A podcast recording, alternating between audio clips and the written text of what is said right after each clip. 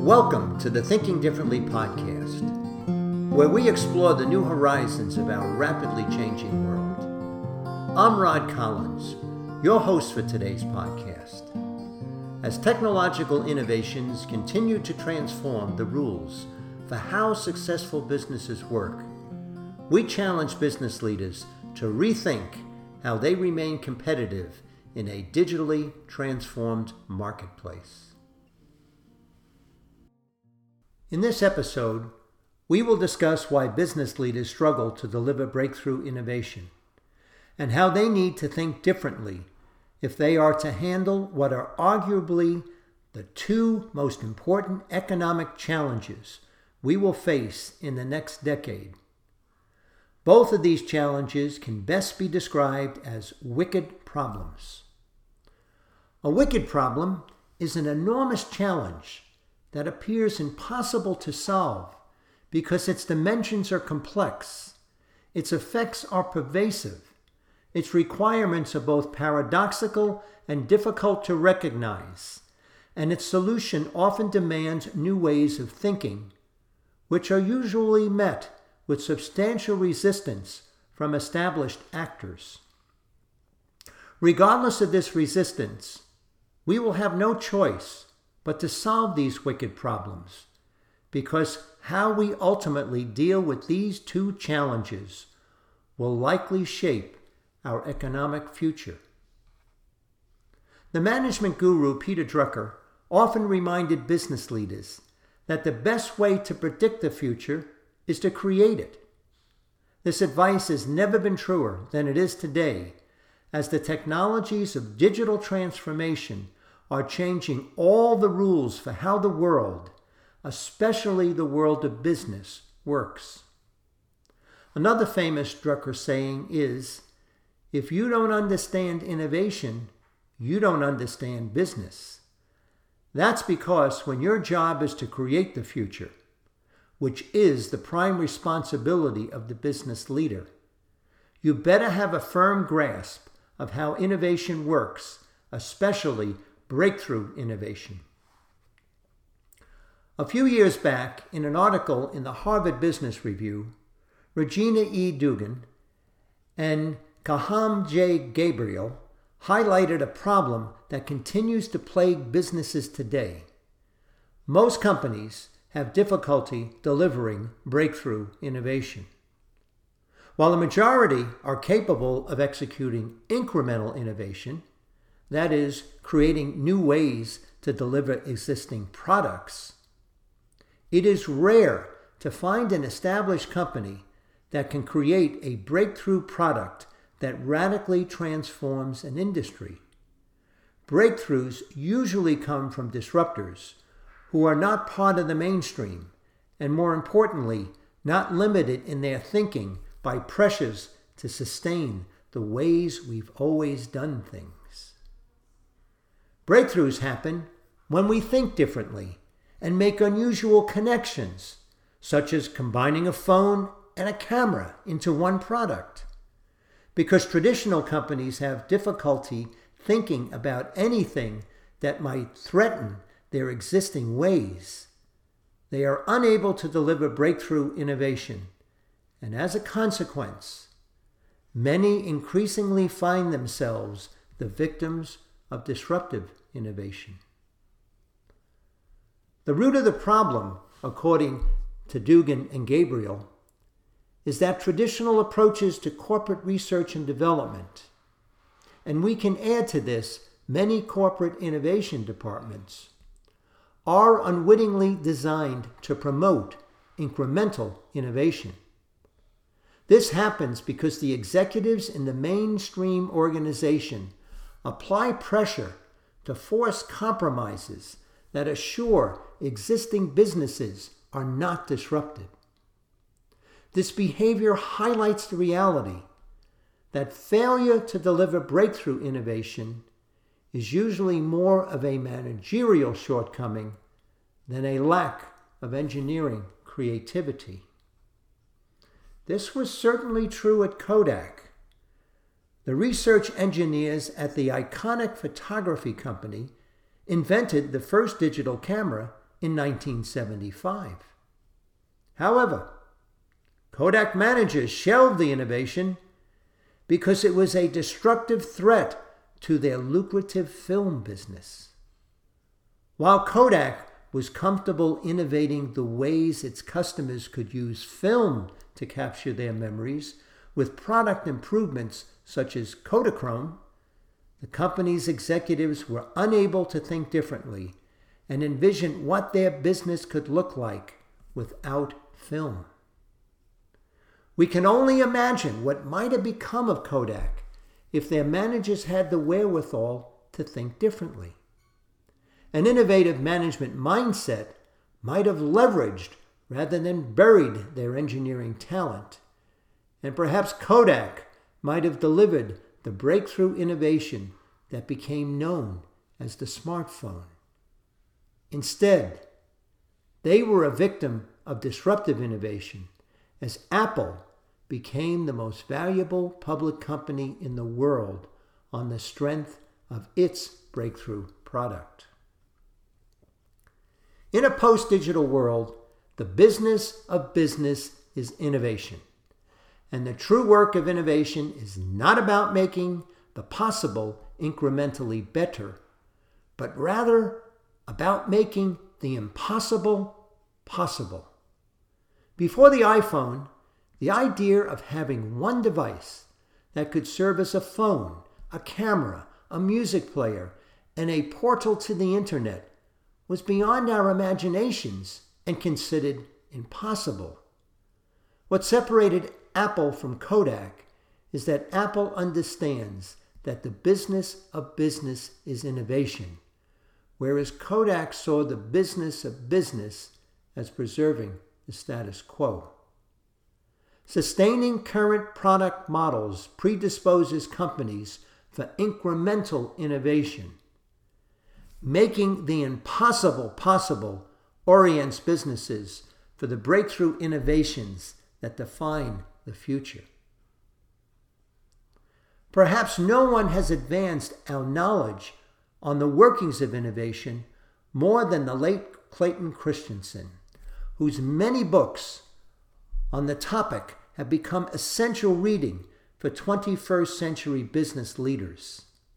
In his book, Competing Against Luck, which he co authored with Taddy Hall, Karen Dillon, and David Duncan, Christensen emphasizes that the starting point for innovation is often uncovering what he calls the job to be done. Whereas most attempts at business innovation often start with a product idea, Christensen urges business leaders to step back and take the time to uncover what problem customers are hiring their product to solve. If they fully understand that problem and use that knowledge to guide what products to make, they will not only delight their customers, but they may very well create something that has never existed before, which is the essential task of innovation. As the structural organization of the world continues to rapidly shift from hierarchies to networks, the digital transformation that is driving this transition is not only creating powerful new capabilities such as the Internet of Things, artificial intelligence, nanotechnology, and robotics, it is also creating unprecedented problems that need to be solved. Or, as Christensen would describe it, new jobs to be done. In particular, there are two pressing jobs to be done, which, if not solved, could unfortunately mutate digital transformation into digital destruction. The first and most immediate big job to be done is to transition all IT systems to a new platform that completely extinguishes individual agency. Individual agency is the basic operating rule for data entry into IT systems that allows a single person to legitimately access information by using individualized keys.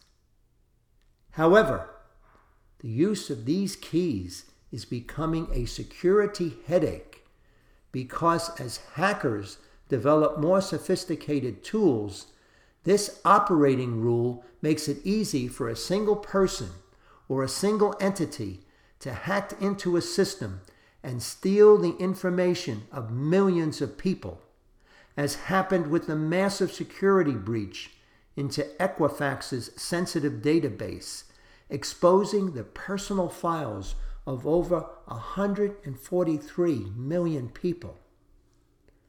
Other notable hacks include 162 million user accounts from the video messaging service Dubsmash.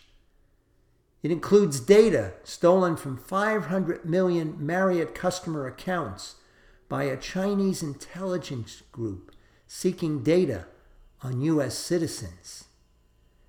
It also includes data from 617 million users of Under Armour's MyFitnessPal app, offered for sale on the dark website Dream Market.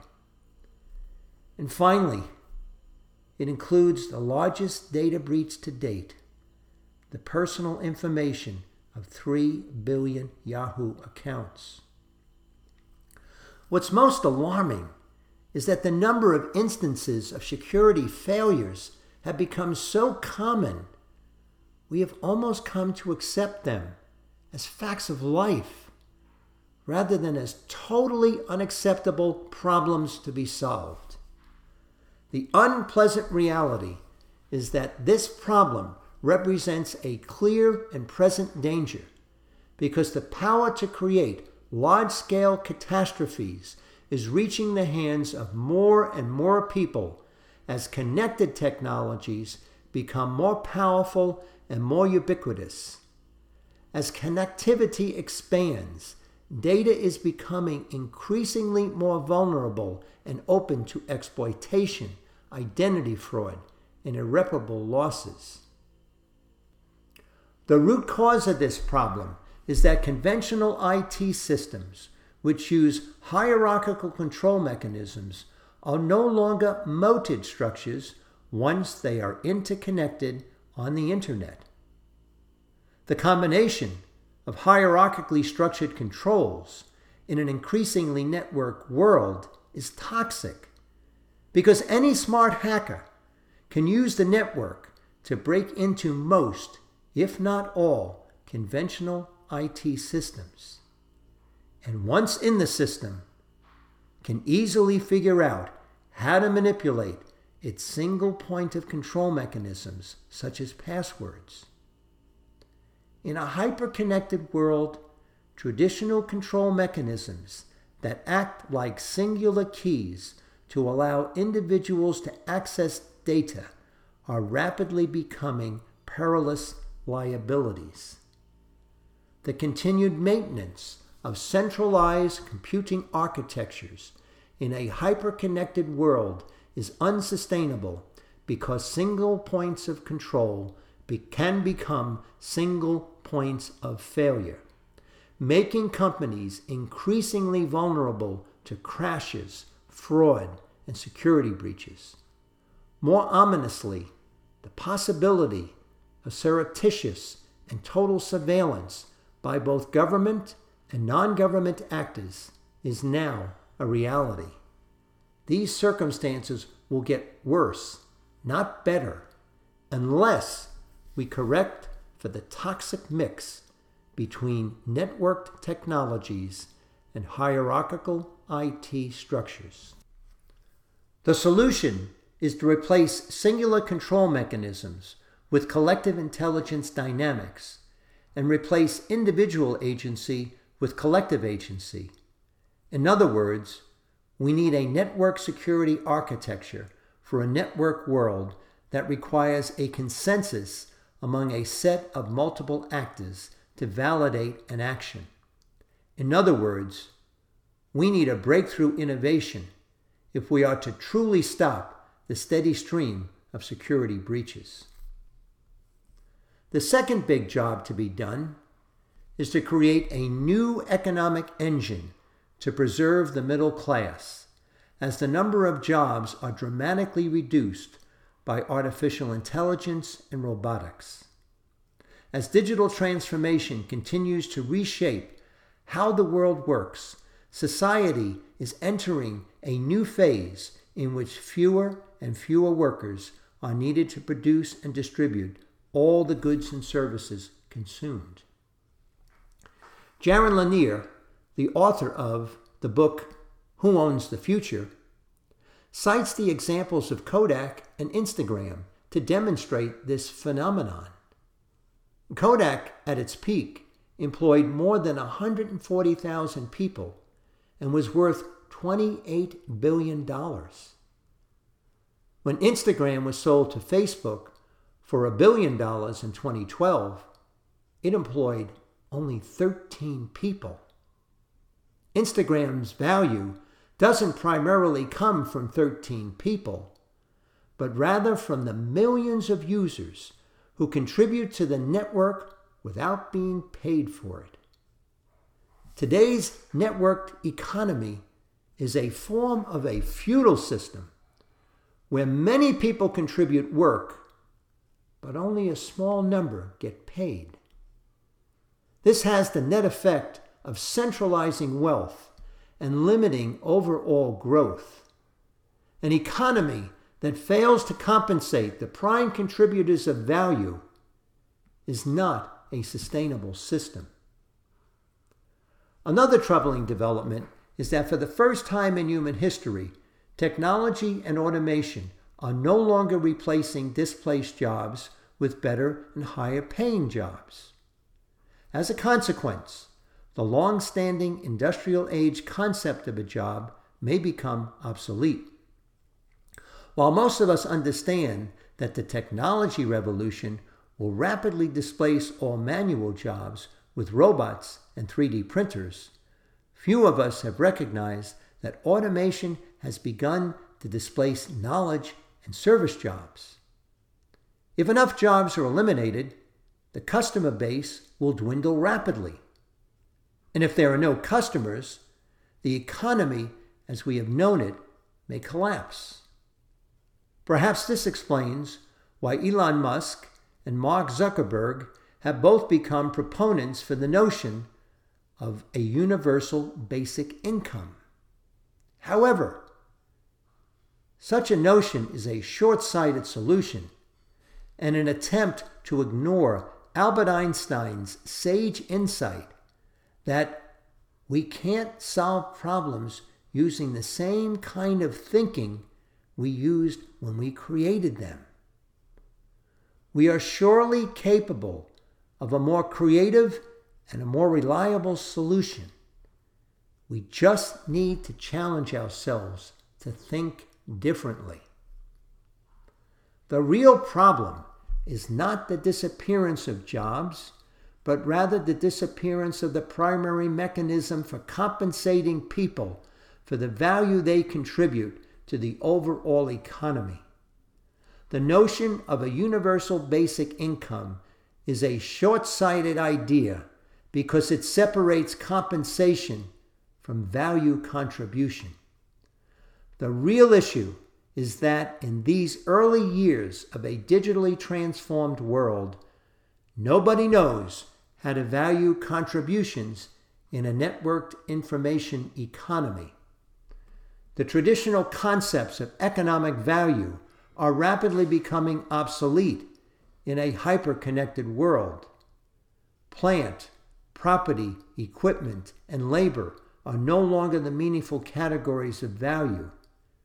They are being replaced by data, information, intelligence, and contribution. If we want to preserve the middle class, we need breakthrough innovation to change how the economy works. We need to create new economic mechanisms that can accurately, fairly, and sufficiently measure and distribute economic value across the broad population of all network contributors. In the new economy, Most traditional labor will indeed be accomplished by robots, 3D printers, and artificial intelligence. And the economic value of individuals may no longer happen in the context of a job, but rather in the context of their contributions to networked activity. Because traditional accounting models were not designed to measure the value of data, information, intelligence, and contribution, we will also need a new accounting paradigm designed for a post digital economy.